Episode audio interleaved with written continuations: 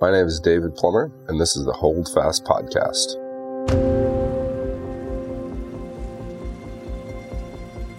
Leadership had a profound impact on my path as an athlete, as a father, and now as a leadership development consultant. The purpose of this podcast is to explore what leadership is and how it can be developed and displayed in all of us. Today on the podcast, we have Greg Meehan, the head women's swimming and diving coach at the University of Stanford, and coming up on his first time as the head coach of the women's Olympic team. Thanks for coming on and joining us, Greg. Thanks, David. Always a pleasure to be with you. I figured we start today by talking about our, our rookie year in 2016. Um, since since both of us were were rookies, I was the the really old guy who somehow managed to end up on the team, and and you were the the young hotshot coach that uh, just had an amazing year, and your athletes really, I, I thought, took over the games, had some of the coolest moments there. But tell me a little bit what it was like from your perspective as a coach to go to your first Olympic Games. Yeah, it's uh, you know something I wanted always, of course, right? You get into coaching and you, you kind of get closer to this level and and you start thinking about some of that stuff and, and try not to get too sidetracked by it. I think it was really helpful that I started at the beginning of the quad. So I got hired at Stanford uh, right after the games in London in 2012. So I think my first day on campus was was kind of late late August, early September of 2012. And so it just kind of allowed for that natural four year sort of runway to Olympic trials.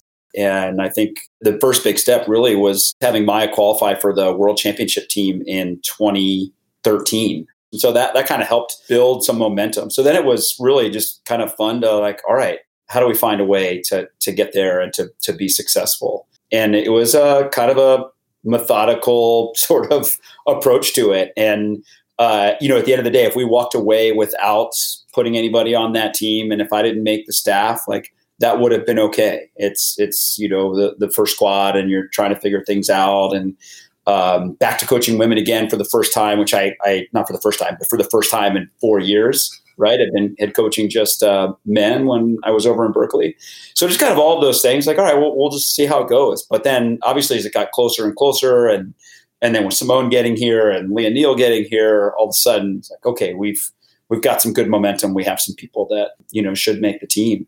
But still, like you have no idea what you're doing, right? And, you're trying to figure it out. Um, and you know, with, with each step, just like trying to take a step back and gain perspective on where we were, what we had done, and where we want to go. And you know, it just it led led to some pretty like magical stuff. You alluded to that and some big moments. But you know, at the end of the day, that was the I think the byproduct of of just four really good years of work and of like learning from our mistakes. I being really truly honest when I say I think two of the coolest moments of the games, and, and there's a bunch that that really stand out, right? I remember at World Championships in 15, everybody's like, you know, Team USA looks pretty beatable at this point. we, we, didn't have a we didn't have a great World Championships a year out. That's because you weren't on the team, David. but we but it all kind of came together, right? Yeah. And, and a lot of a lot of young athletes really stepped up in big ways. You know, Simone's hundred freestyle becoming the first African American woman to to win gold. That's an amazing, amazing success. And I still go back to Maya Maya mm-hmm. DiRado's two hundred backstroke her not expecting to win that race or maybe maybe she was the one in the building that did expect to win that race. But to run down katinka and and the hungarian and just put that away in the final meters of that event i can remember i, I think i was standing not too far behind yeah you, you were, I, you were right, right, next to me right behind me yeah. and waterworks at the end my gosh like yeah act yeah. like you've been here before, brother. Tears are coming down my face. It's so embarrassing, but it was it was a really cool moment. yeah, yeah, just awesome. How do you get into preparation for a moment like that? Because I don't think you can construct it beforehand. You just got to be ready for the opportunity. And that's the deal, right? Like uh, the the beauty of the Olympic Games is the people that that make those moments are the ones that the moment's not too big for them. They're they can just kind of go with the flow and and they're prepared and and they're okay with the outcome because they've they've put in the work and they're confident in themselves. And if you have those things, you're going to have a good games, right? How many athletes roll into an Olympic Games who aren't very confident with where they are in their swimming at that particular time and perform really well? Like that doesn't happen. Like all sport, uh, uh, certainly ours, uh, maybe even more so than others. That confidence piece is just super critical, and those two, I think, had it. So you know, the methodical approach is still really good, tangible feedback, and and I think um, something that's pretty consistent here with our athletes at Stanford. Like they just give really good feedback post race. It's a conversation, not me telling them you know what they did well and what they did wrong, but it's it's definitely a little bit back and forth. And Maya and Simone were that to a T. Just really good, honest feedback and two totally different personalities. You know, I think we always joke with Maya that she remembers things better than they actually were. Um, you know, and, and, then Simone's just like never satisfied until it all comes together. Um, and that's uh, honestly what made both of them incredible athletes. And it allowed them to perform on the stage, right? Like Maya doesn't remember the bad practices and she remembers the average ones as really good. So it's like, all right, we're going to roll with that, right? She's, she's confident, she's positive. And, and with Simone, it's like always being able to be honest about her performance. And it was never about the work ethic. I mean, she works hard, especially for a sprinter, you know, in this program. Like, we don't necessarily you know train pure sprint speed and and there's a lot of development there. And and so like she commits to that work ethic and that program and gets better. And but like every time that she would race she would give good good honest feedback with where she was at. And you could take that as as true. So then to kind of get back to your point like you can't prepare for that moment but i think if you can continue to evolve and every time you have a, a marker a performance marker you evaluate how you're doing and you make changes good bad or otherwise right? Just continue to evolve. So that way when you're when you're there you're confident in the work that you've done. You're confident in the fact that you've already made the team like team usa starting to get on a roll. And then you just you just go out and do your thing right? And and not having the moment be too big. Yeah th- those were some pretty amazing um, moments there that week.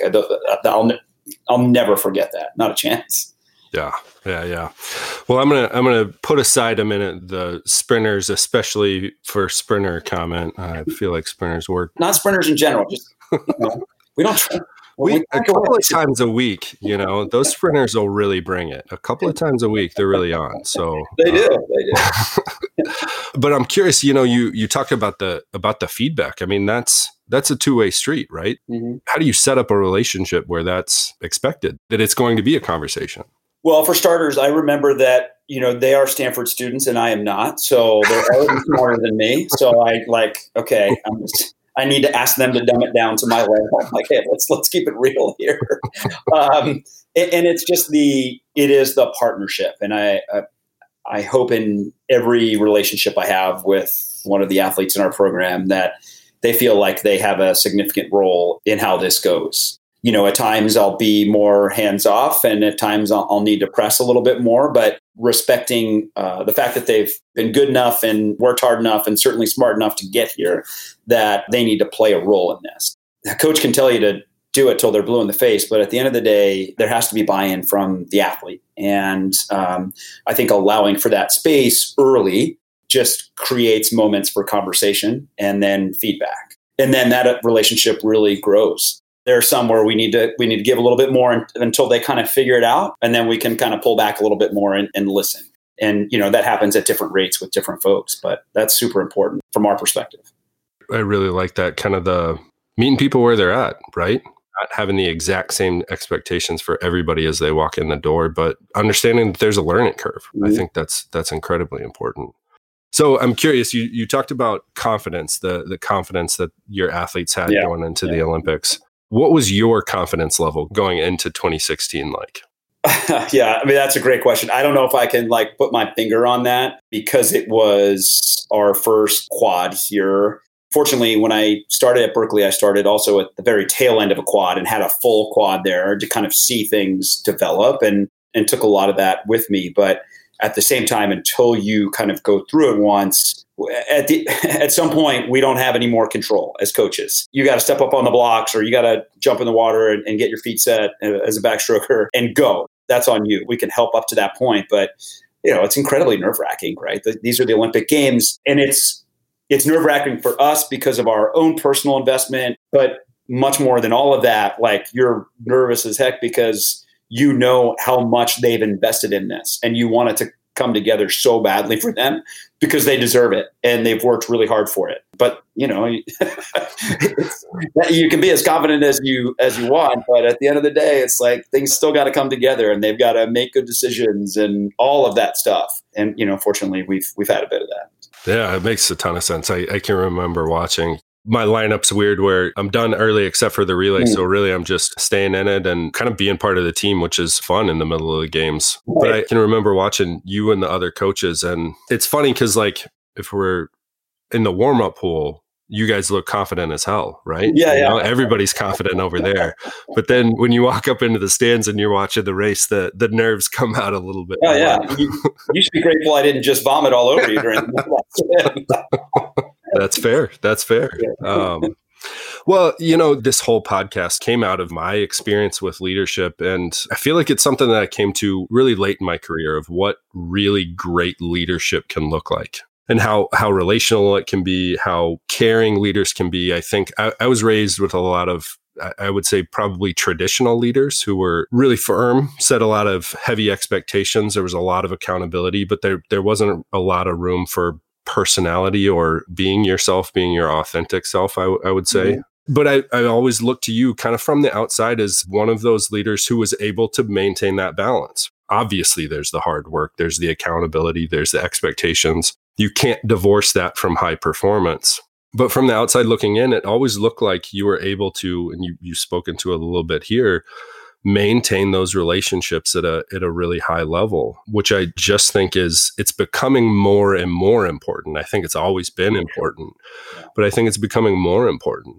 Can you speak to how how that grew in you as a coach and as a leader?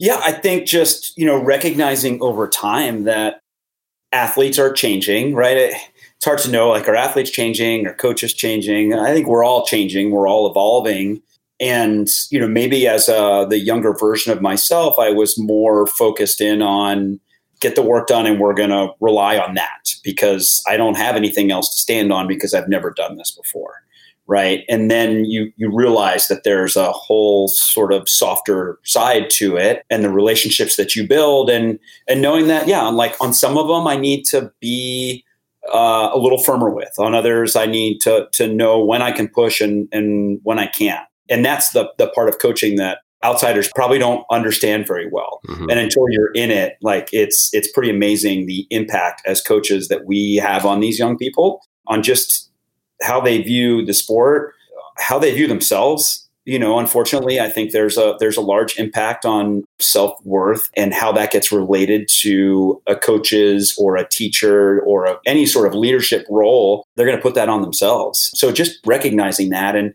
and I think I've, I've learned that over the years, not necessarily trial and error, just just through experience of you know in that scenario that didn't work for that particular young person. They needed to hear you know x y or z not not what i told them because they they weren't able to get the message. Now more than ever uh, i feel like that's really important. In our sport we live in this world of kind of knowns right? Like we like to check these boxes as we are going through a training cycle or uh, through a season so we're getting ready for meets, and the the rug has just been completely pulled out from under most of these kids. And so they, they need it now more than ever. Just the ability to kind of like, all right, I, I need you to press here. I know you don't want to, but this is what what you need to do. And at the same time, how to say that in maybe a softer way where they can they can understand it. If they believe that you understand what they're experiencing and what they're going through, then oftentimes they're more willing to buy in right? And so that's what relationship building is is all about. That little level of what's the appropriate vulnerability here, mm-hmm. right? I keep thinking who hasn't been anxious or depressed over the past nine months over something. So I think what you're saying of meeting people where they're at is is so important. And on the same point, the toolbox is essentially gone. The consistency of practice, preparing for competition, all of those things that are the knowns are all of a sudden unknown. Yeah, that has been one of the, the most challenging pieces about all of this. I live in that world. We are very sort of systematic in how we approach a season, and how we approach, uh, you know, an Olympic year, all of that. And, you know, here we are, another Olympic year back to back. Um, like it's been a challenge. Um, and at the same time, in some ways, what this has offered is a little bit of a do over on some things that you like weren't feeling really good about. And by March, you know, we were feeling we were feeling really good, but there were still a couple things for each of them where like, I wish they were in a little better spot right now. And so, you know, we've tried to address some of those things uh, over the last nine months. And while that hasn't been easy, I, I do think we've we've gotten better in some areas. And so, we're going to hold on to that. I was telling you a little bit about when I ran into some really great leaders. And, and the one that always stands out for me, I'm sure you can guess, is Jack Roach. He and I worked closely together my my last few years at the international level. And he's all the things that you would want in a coach, right? He brought his values in a very unassuming way to everything that he did. He was sort of unapologetically himself while being incredibly compassionate and caring, which I think is it's a tough balance and one of those ones that he probably navigates well through decades of experience. But are there those values that stand out to you that you're like, when I'm coaching, I can't leave these things behind because they're too central to what I'm trying to do? Well, that's a good question. I don't know if I could articulate that very well. I you use the word genuine for, for Jack. I, you know, I hope that I'm genuine. I hope each of the athletes that I work with would say that as well. And, you know, they can read when you're shoveling, you know, right? they, they know. And so, like, just being transparent and being honest. And sometimes you got to, you're trying to pump people up a little bit and, and there's time and place for that. But at the end of the day, you're, you're also just trying to be genuine. And uh, I think one of Jack's gifts was, you know, on those trips, to your point, he was always working with athletes that didn't have their home coach there, their, their personal coach, which is really hard. You know, their home coach, personal coach get them all the way to the almost to the finish line. But then, you know, you've got a three, four week camp uh, leading into the games to give yourself an opportunity to go earn a medal, right? And that's that's hard to do. And he always did such a great job with that crew. And so, you know, I hope that for those athletes that have been part of of my group on those trips, uh, even if they weren't Stanford athletes, at least felt they were you know genuinely getting coached to the best of their ability, even if that meant they were in the same event as one of our Stanford athletes. You know, and and it is a fine balance, and I think that's why on those trips that the head coaches try and you know match people up, not always by event, sometimes by personality, and and going to mm-hmm. work well with Jack and and you know who's going to work well with somebody else as I've now like stepped into a head coaching role on some of those trips, it's it's given me newfound perspective on some of those things. The 2017 and 2019 World Championships, being the head coach on on that trip, it was was super helpful uh, to prepare what I would have thought were the 2020 games and hopefully the 2021 games. Right. Yeah. It kind of gives you a little bit of, of newfound respect for people that have done it in the past, you know. And it's kind of like the idea until you sit in the chair, you don't really know. You got a pretty good idea, but you don't really know. Yeah, falls falls pretty heavy when you're actually yeah, there. Yeah. Um, easy easy to throw stones from over the fence. Obviously, you've had a chance to do this in, in different ways and shapes and forms throughout your career. You know, as as an assistant, then moving into Stanford as a head coach, but there's this culture of a team, right? At Stanford, you have a ton of control over that you can say these are the people we're going to let on the team. Here's how we're going to do things. You know here's the expectations. You get all of this control. But to your point you get a group of athletes. You'll probably have met all of them because you've worked so closely at the international stage but there's always a surprise right? There's always somebody who kind of sneaks through and, and does something special at, at olympic trials. And you take this group and I, again i think that collaborative atmosphere helps but you take this group of people who were just rivals 10 minutes ago and now we're Team USA and we got to compete together. I've always said I think one of the reasons we do that really well is the NCAA system. We're we're used to being on a team sport as individual athletes, but how do you as a head coach bring that together and balance upholding traditions with innovation and, and doing things a little differently? It is amazing. Like from an NCAA perspective, you know, you have a team super successful and then just in one year, right, you may only have four or five people graduate and you may only have four or five new people come in. But boy, oh boy, that that dynamic, that culture can change quite a bit. And so you have to be willing to adapt to that. I think if you're if there's too much rigidity in in the approach to team culture, especially in, in today's day and age, you can struggle. So for us, it's important at the very beginning that we establish our non-negotiables in our culture. Then you let the team sort of evolve themselves throughout the course of the year and find out what their personality is, how they are going to define themselves, how they are going to lead. You know, and I think that's the beauty of it. We don't have to go the whole time as the, the puppet master. It's kind of like, all right, set some things in place. Now it's yours. You got to take it and run with it. And sometimes that lasts, like our responsibility and role lasts a little longer, uh, and sometimes a little bit shorter. Two years ago, 2018 2019 uh, season, we had seven freshmen um, uh, on the swimming side, two on the diving side. And so it was just like a huge number for, we don't keep a very big roster, right? Our, our roster is 21, 22 people. So we had nine uh, of our, I guess if you include the divers, nine of our 24 were freshmen. So it's just huge percentage and I think we just took it for granted. Like we we just kind of assumed that they would get some things. Like they just didn't get it right away, and it was taking longer, and it was frustrating, and wanted to beat my head into the wall. But we stayed we stayed true to ourselves, and like, okay, no, this is not negotiable. This, this is just how we're going to do it. And then there's other parts where we kind of let them take it and and make it their own. And while we were absolutely I don't want to say horrendous. We were not good that fall, like in terms of performance. But we came out of that November meet and then just like, okay, we got to get better in here, here, and here. And ultimately, it's going to be up to you. And they took it and ran with it. And, you know, we, we won the national championship a couple months later. But I think just that, like, you have to set some things in place that are non-negotiable and some of it's really silly some of it is is super basic but important because it's like this is what we value. And you may not agree with that, but if you want to be part of this, like you got to fall in line there. And then there's some other areas where, hey, you got there's a little bit more flexibility. So I think that's been part of the reason I, that I think we've had sustained success here over the last you know five years from a five six years really from an NCAA perspective. And I try and take some of that to working with international teams. It doesn't always work, but there are some things that are that are kind of fun when you get on a trip like that and you have to come together very quickly. And usually the excitement of having made the team helps, right? Um, right. you know, but but that's kind of been the approach.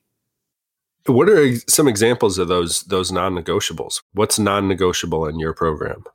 Some of it is really simple, David. It's like we are going to start. If it's six o'clock, six fifteen is when we start our mornings. Like we start on time. That's a really simple one. You start on time. That's good uh, you've got to communicate. We require communication just on a daily basis. Like if you're struggling, we have to communicate. If we're not communicating, we don't know how to how to help you. Simple thing like again, another when we travel, like if I see a hotel towel in our team area, like I'm going to lose it because like those are things that you know everybody teams like go and they just leave 20 hotel towels that aren't theirs. They just leave it at the pool, mm-hmm. right? Like just little things. And then there's we have a lot of race rules on on kick counts and breathing patterns and when you can take your last breath. And usually they, like freshmen will, will, make that mistake once and then they won't make it again.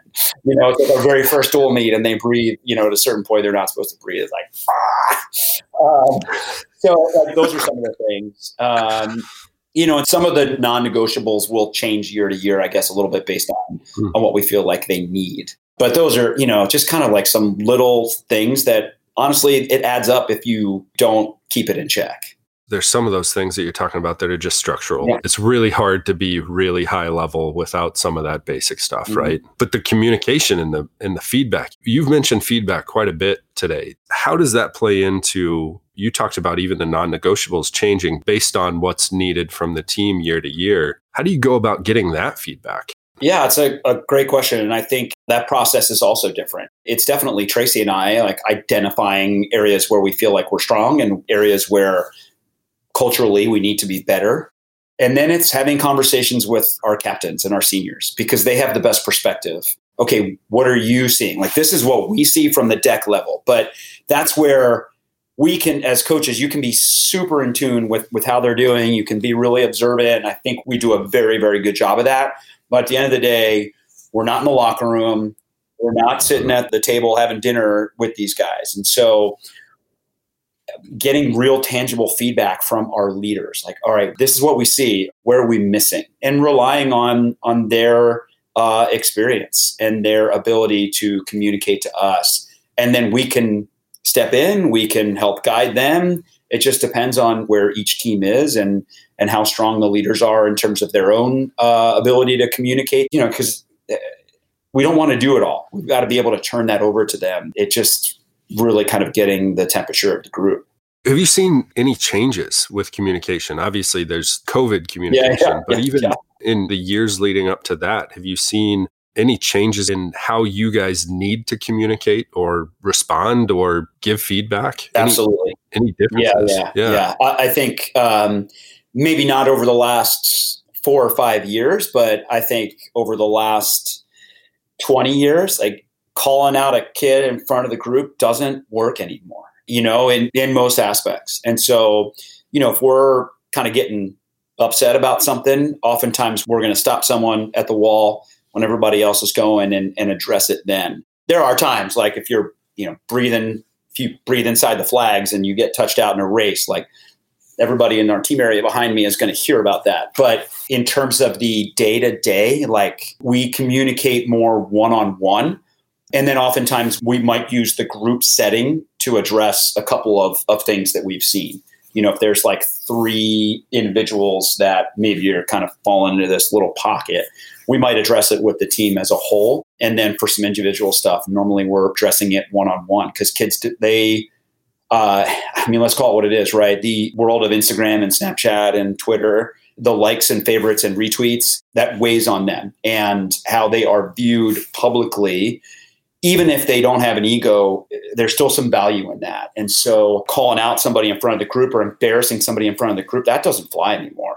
We've just totally avoided that and, and really just kind of getting direct, looking someone in the eye and being able to address that sort of one on one you know we we work pretty closely or i work pretty closely in my day to day with some student athletes and i i think they're in this really difficult position at least as leaders get to maybe junior or senior year and coach looks at you and says we need you to step up as a leader. And i think there's some who easily step into that and there's a lot more who struggle with that transition. Because it means i got to now hold my friends accountable. What does that look like? So how do you how do you navigate that? You know you're talking about not only getting feedback from your leaders but you're also talking about empowering them to be leaders how do you go about that process and making sure that leaders are ready to lead yeah i think one of the things that tracy has kind of brought to my attention over the years is like people don't care about what you know until they know that you care and really embracing that uh, not just from the perspective of our relationship with the student athletes but peer to peer and showing empathy, right? Apathy, no. Empathy, yes. If we can empathize, then that can kind of tear down some some walls and some barriers. And it's not perfect, but I, I do feel there's opportunity for peer to peer leadership if they can be open and honest and just let their guard down a little bit. And maybe it's a it's a challenge elsewhere as well, but here specifically for Stanford folks, like these are type A personalities who have not failed very often in their lives and that's a real thing and working through that and like making failure okay as long as you learn from it. Failure without learning is not a good goal to have, but we purposely put them in a position to fail early in their career athletically and even as a team. Like early in the fall, we're going to force some things where they've got to learn how to deal with disappointment and failure so they can learn from it, adapt, uh, learn how to have adversity, and then, like, okay, press forward we have to get to that place. And some years it's been harder than others. In just like, all right, let let your guard down a little bit, let some other people in, because if you can recognize what someone is struggling with, then it gives you a better avenue to engage in conversation with them if they're open to it. But then if you only see where they're struggling and you don't identify where you're struggling and open yourself up to that, then it doesn't matter. That's just a one way street. They don't want to be told mm-hmm. what to do all the time if you're not going to be willing to to listen as well. And so creating an environment for that, and that's it's hard. And this mm-hmm. particular mm-hmm. year, it, it's been darn near impossible because of just gatherings and everything else. Like we're we're not often able to just like sit as a group, and we've we've I think done our best through that, but it's been a challenge for sure. Yeah, I mean, a challenge in the best of times, and 2020 has not been the best no. of times. No. You've talked a, a little bit about handling the pandemic. What's gone well? What are you finding as positives through the last eight, nine months? I would say, if nothing else, that, you know, this group, gosh, if they can't be resilient after this, they're going to struggle in life. Right. I mean, they've had to constantly adapt and evolve. Our county here has been super restrictive from the beginning, right? We were one of the first places in the country to kind of have a shutdown and the ever evolving like, are we going to be able to compete? Are we going to be able to have a season? Can we live on campus? Are we going to have in person classes? No. Are we going to be able to live on campus? No. Now we've got to find a place to live in Palo Alto, which is, you know, a challenge in and of itself, right? now we're going to have these meets. No, no, we're not. Okay, now we're going to have these meets. Okay, we are. And so it's just like the constant ebb and flow. Like our, our only racing this year has been with Berkeley. Fortunately, you know, they're in a similar spot and Teri and Dave have been gracious enough to, to work with Dan and I to get some racing together. And it's been great, honestly. But, you know, that's it. And we see other teams hosting invites or going to invites. And so I think that weighs on them. The weight of that is, is a little heavy you know, and then as we project out to our what we we're on the quarter system, right? So our winter quarter, are we going to be on campus? I think so, but I don't know. Are we going to be able to travel? I think so, but I don't know. Every day when they're waking up, they're working through all these different scenarios and they've never had to do that. And so my hope is that one of the good things that comes out of this is being pliable right? Being flexible and, and just like, okay, you got to go with the flow. And it's not going to be perfect and it's going to be messy at times. But at the end of the day, we still need to be proud of the work that we're doing because ultimately mm-hmm. our goal uh, every year, and this is a staple for our program, we, we use this phrase all the time. It's like, we want to be the best version of ourselves. And the best version of ourselves in COVID looks different than the best version of ourselves pre COVID and, and hopefully after COVID. But at the end of the day, like we still need to be the best version of ourselves, even with all the limitation. Yeah, that's cool. I, you know, we talk a lot about resilience, and I, I think one of the biggest tenets is if you believe what you're going through right now is going to make you better and make you stronger, that usually leads to more resilience. So I, I think you're framing that in a really cool way. I just really appreciate it, Greg. Just awesome to get the chance to talk to you on this stuff a little bit more and, and hear your perspectives. And I'm super excited to be a fan this time around and hope it goes as smooth as it possibly can going into Tokyo, man. Yeah, well, I appreciate the opportunity to, to spend some time with you. I love talking swimming. I love talking sport in general. So this has been really fun and appreciate all that you've done for USA Swimming, continue to do, and hopefully we'll, we'll have a reason to celebrate at the end of next summer.